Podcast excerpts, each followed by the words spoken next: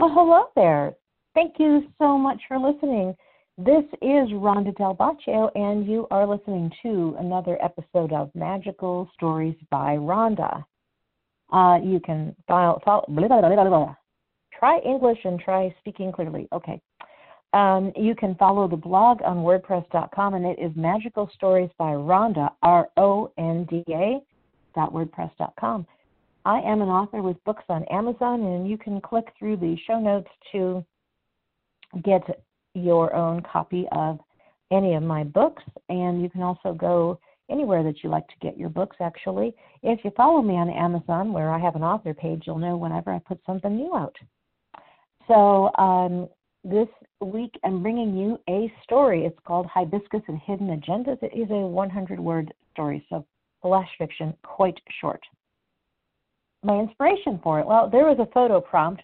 It doesn't matter that you can't see the photo prompt in an audio. It really just doesn't. It's it's a uh, conservatory like for plants, that kind of conservatory. And uh, so what I thought of, of course, I love using characters from They All Died Smiling. I mean, for one thing, yes, okay, it does give me a chance to tell you about the book, but uh, and, I love that, and I I would love for you to get it. But it also gives me a chance to go deeper and give these characters other things to do besides whatever happened on the page. So I can explore their past, or in this case, their possible future. So you could actually see this or something very much like it coming up in a um, future novel. So before I read the story, I would just like to invite you to rate and review wherever you happen to listen to this podcast. So here is Hibiscus and Hidden Agendas. The word count is 100. Doesn't the phone always ring when your hands are loaded? Cass, it's Claire Bentley. Uh, hi, um, Miss Claire. What? Lindsey and I need a girls' day. Want to join us at the Lincoln Park Conservatory Saturday? Do I accept? Tangling with demons had me worn out, but since I recently got Lindsey free of one, I couldn't help but question the real reason they wanted me along.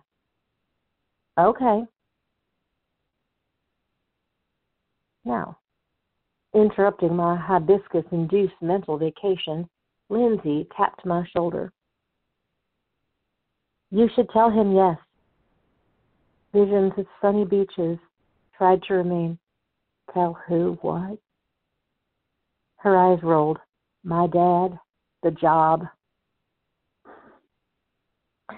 Thank you so much for listening. I know, laughing because I've been I, I have been there to places like you ask me something that's completely out of context with no intermission, no transition of any kind, and, and expect me to follow you. Yeah.